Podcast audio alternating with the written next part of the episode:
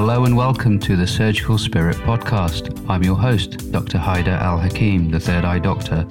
Pull up a chair and get ready for some candid and uncompromising discussion with experts, innovators, agitators, and influential people from every corner of health and well-being.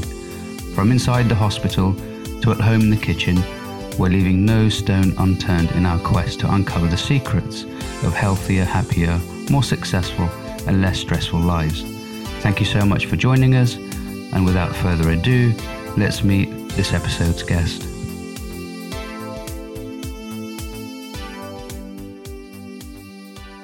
Hello, Hari. We've we, we've started the podcast. How are you doing today? I'm fantastic. How are you doing? I'm I'm very well. It, it's bloody cold, and I don't like cold weather. It is cold. Um, it so, is what cold do you do? What what what do you do in this situ- situation? It's cold weather. How do you stay superhuman in this cold weather? Yeah. So, as you know, I'm all about feeling superhuman, doing the best I can to to feel superhuman. Um, firstly, very obvious one. So keep the heating on. But mm. get moving as well. I mean, you know, get moving first thing. Like yesterday, actually, yesterday morning, I was luckily I was in France. I was in Fontainebleau, and I took a walk, and it was so much colder there than it was here. It was like freezing, mm. and the woods were so misty. But I realised I hadn't actually been in woods, strange woods, by myself for a long, long time and uh, I well I didn't know and I could quite easily get lost and it was very kind of eerie kind of imagine like you're in the scene of some sort of horror movie kind of thing but I went for like a nice two hour long walk wow. uh, four layers on still got cold in my hands even with gloves hat scarf uh, but keeping moving which is something I talk about obviously a lot when it comes to health and well-being movement uh, it doesn't have to be like a run or an, or a jog or anything yeah. but just moving it's all good it's all cool, good. Cool, and and you know, movement is is the default really for the body rather than the sitting.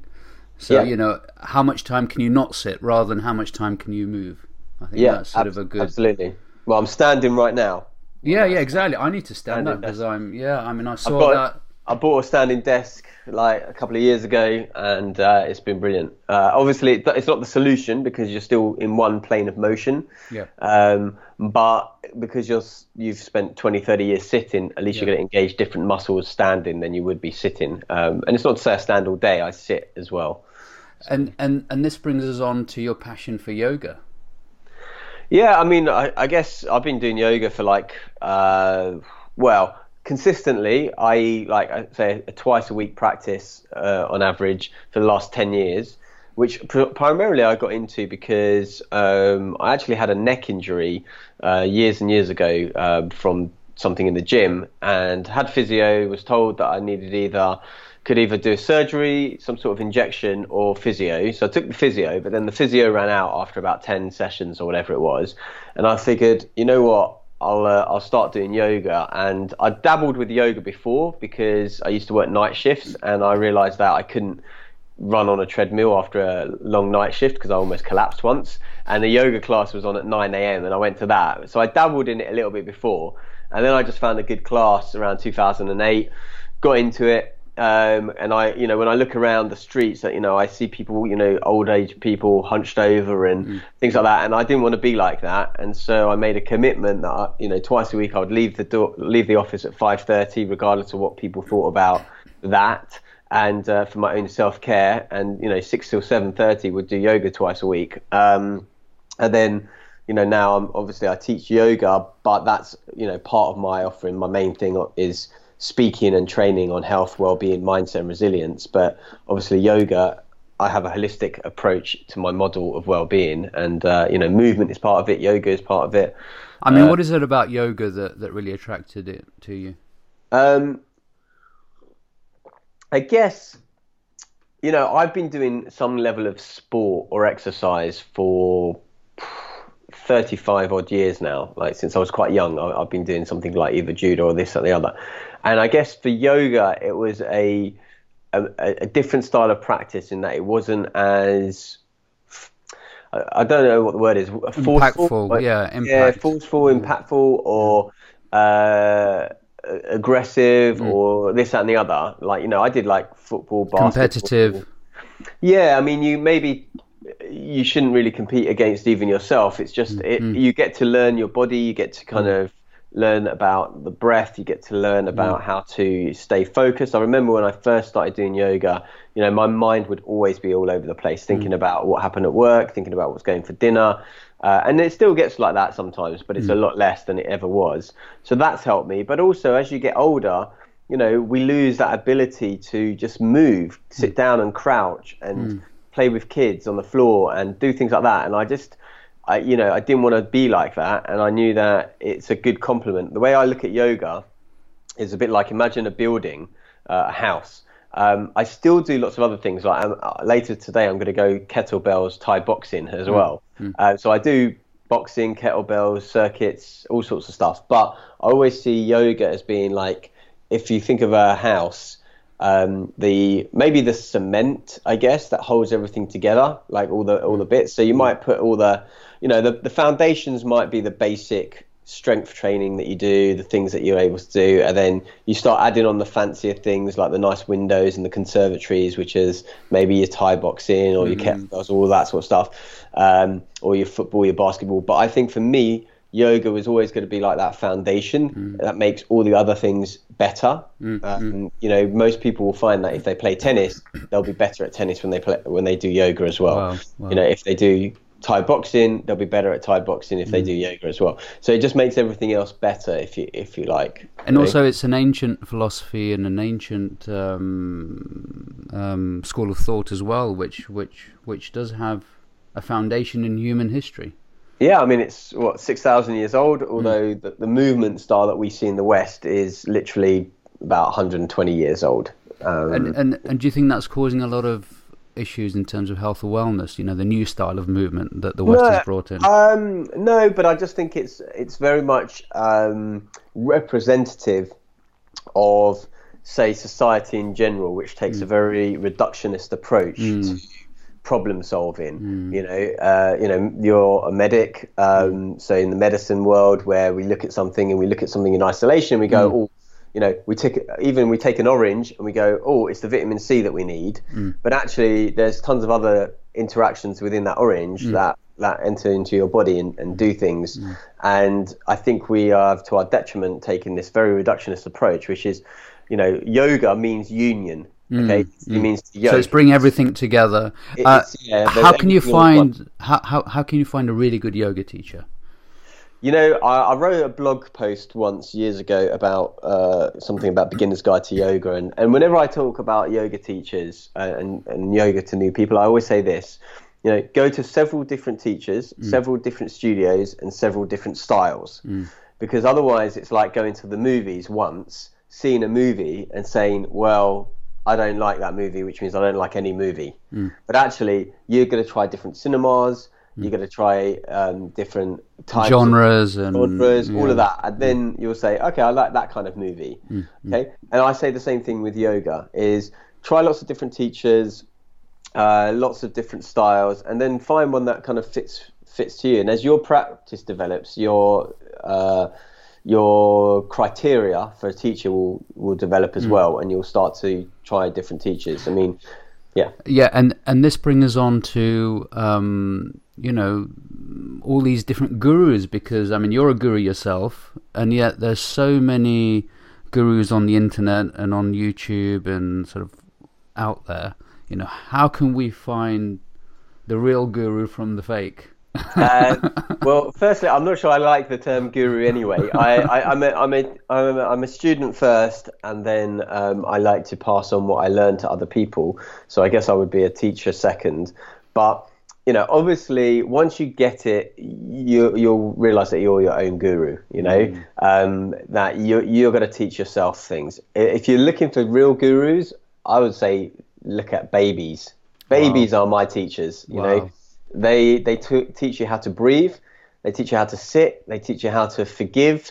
They ha- teach you how to live in the moment. Mm. They teach you how to not be attached to things too much. Mm. They teach you how to, you know, uh, smile and laugh. Wow. Um, so if you want a guru, look at a child. Wow. Um, How far? I mean, in in terms of the age, are we looking at sort of up to one year olds, two year olds, three year olds? yeah, that kind of age. yeah, Yeah. yeah, and you know, until they get conditioned by parents and Yeah, school and until they get culture and religion Until and sort of school age. society. But even still, then there's a, there's a certain element. But yeah, up to about age four. They're they're pretty good teachers. Uh, so we can argue that you know the more the more the more childlike we are, the more toddler-like we are, the more we're in tune with our yeah. I mean, power. when you think about like um, meditation, meditation is is often not about getting no thoughts, but it is about kind of releasing the thoughts that come in. Um, but we try to get to this clear mind perspective. But actually, that's kind of the area that we were when we were born. Mm. Yeah, when we were born, we were kind of born with this empty mind, and then lots of crap comes into it. And through meditation, we're trying to get back to that state. So, you know, we kind of had all the answers uh, intuitively when we were children, and uh, we lose that through various, you know, experiences, conditioning, people, places, and all of that that influences our lives. Which is, you know, it's not good or bad; it just is. And if you can learn to get a bit more in touch with your body, your breath, your mind, um, you'll start to be able to sift out the kind of the fake gurus from the real gurus if you are looking for a teacher. Um, you know, ask yourself, you know, are they living what they preach? Now, you know, I don't preach what I do 100% of the time because it's unrealistic, the things that I do to do them 100% of the time. But, you know, people get an intuitive sense for, for, whether someone is, you know, bullshitting them mm. or or not. We've got quite high BS radars, yeah. and I think trusting your gut about things, you know. Does, does that person have a reputation from people you trust as well yeah. that you already know? Uh, is a good way to look at it.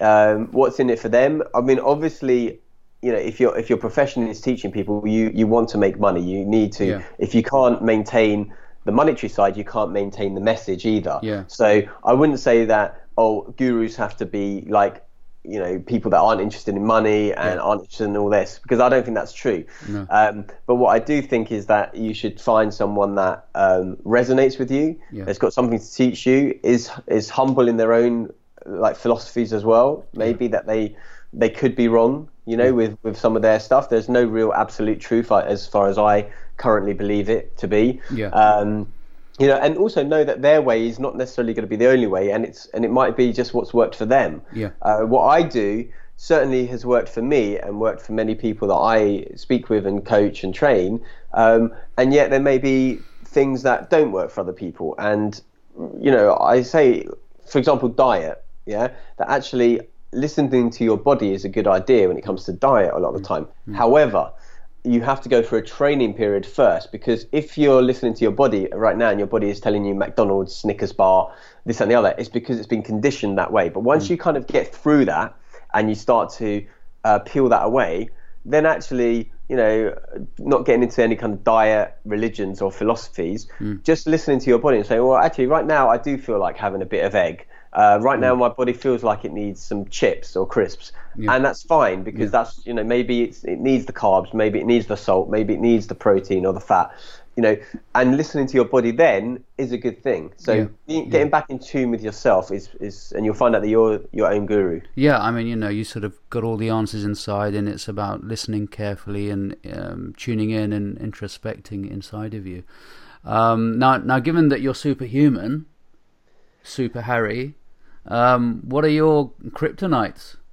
Well, um, firstly, I would say that we're all superhuman. Yeah, we've right. all got to just unlock our own inner superpowers, and and like I say, you know, as well as being superhuman, I'm human, and and when I mean superhuman, I don't mean like special powers or anything. I just mean um, that actually you're living at a superior level to maybe the average person walking down the street, or the superior version of you. Uh, you are your best day, basically, mm-hmm. but rather than that best day happening once in a while it's happening, you know, seven, eight, maybe nine days out of ten, yeah. rather than you know, it probably won't happen ten days out of ten. Sure. Um, but in terms of kryptonite, I mean, there's a few. If we're talking about food, for sure, it's things like pop chips, crisps, you'll, uh, chips.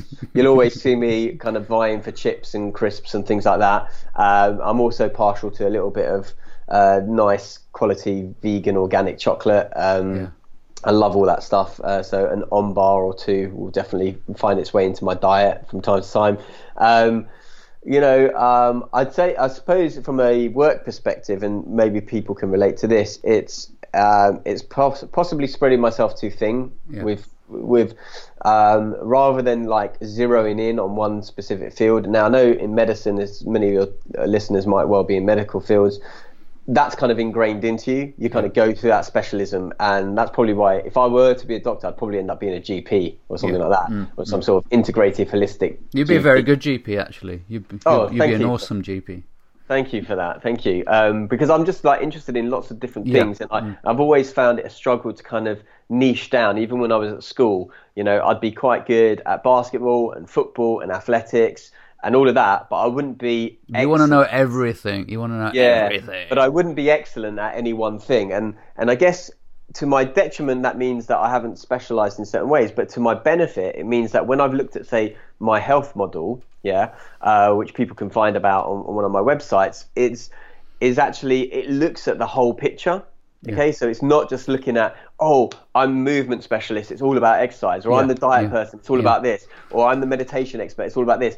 Actually, the leadership beat model, which is the philosophy that I've got on on my website harikalymnios.com, you can see there's a there's a picture there, and it's got everything in there that Yeah. I've seen over seven, eight, ten years of this studying this stuff, where I've looked at different experts and I've pieced together the four main areas and then the subsets within that of what goes into healthy well-being. Uh, people who want that superhuman energy level. So Wonderful. Wonderful. I mean, you know, check this guy out. This guy knows tons of stuff. He's also a mathematician, so he's um, very, very clever. Clever Uh, than yeah, I did maths A level. I did physics and astrophysics at um, astrophysics. Even yeah, worse. University, university level, yeah. Um, but that was a while back. So we're coming towards the end of the podcast. Uh, I want three of your best hacks for our listeners. Okay, um, I'll give you those three hacks in one hack. Okay, now you are high performance people. Yeah, you're medical professionals. You're professionals, and uh, and also studying medicine. You probably have had lots of acronyms, right? That you had to learn to remember things. So I'm going to give you another acronym. But many of you like high performance vehicles. You like high performance living. So think of a high performance vehicle, and the one I'm thinking of is BMW. And the reason I'm thinking of it is for a very specific reason. Because if we're thinking about three things that you can do to become a high performance person in your life, then first thing you should do, first thing in the morning is this idea of a BMW and also throughout the day. Now, the B stands for breathing. Great. Okay. So take some proper deep diaphragmatic breaths, maybe 10 powerful deep breaths in the morning, and continue to breathe diaphragmatically throughout the day. So breathing.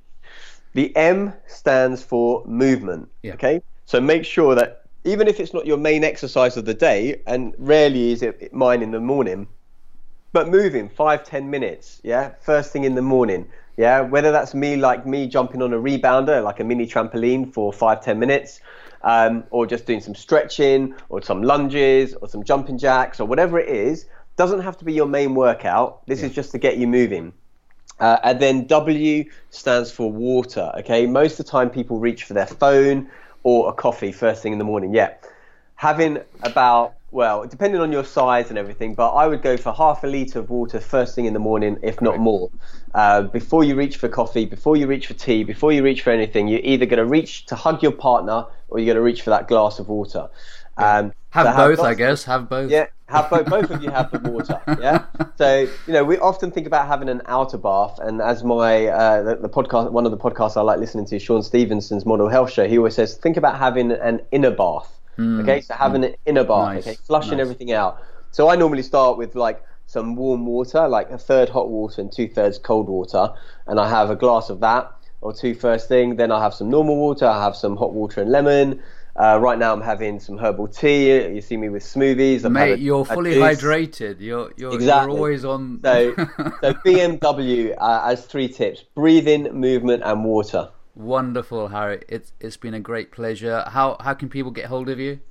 Um, the best way would be via my main website. Now, my name's spelled a bit weird. It's Hari Kalymnios, so that's H A R I K A L Y M N I O S dot com. Or another way is you look up Hari H A R I into Google along with the words the thought, as in thinking, gym. So if you go Hari the Thought Gym uh, in Google, you'll find thethoughtgym.com, you'll find harikalymnios.com, you'll find my YouTube channels, you'll find Instagram, you'll find Twitter. Um, but I'm on social media, The Thought Gym. Um, uh, but if you want to know about the Leadership Beat model, the blogs, all the blogs are on harikalymnios.com. Wonderful. Thank you so much, Hari. It's been a great pleasure. Thank you. Uh, have a great day, everyone.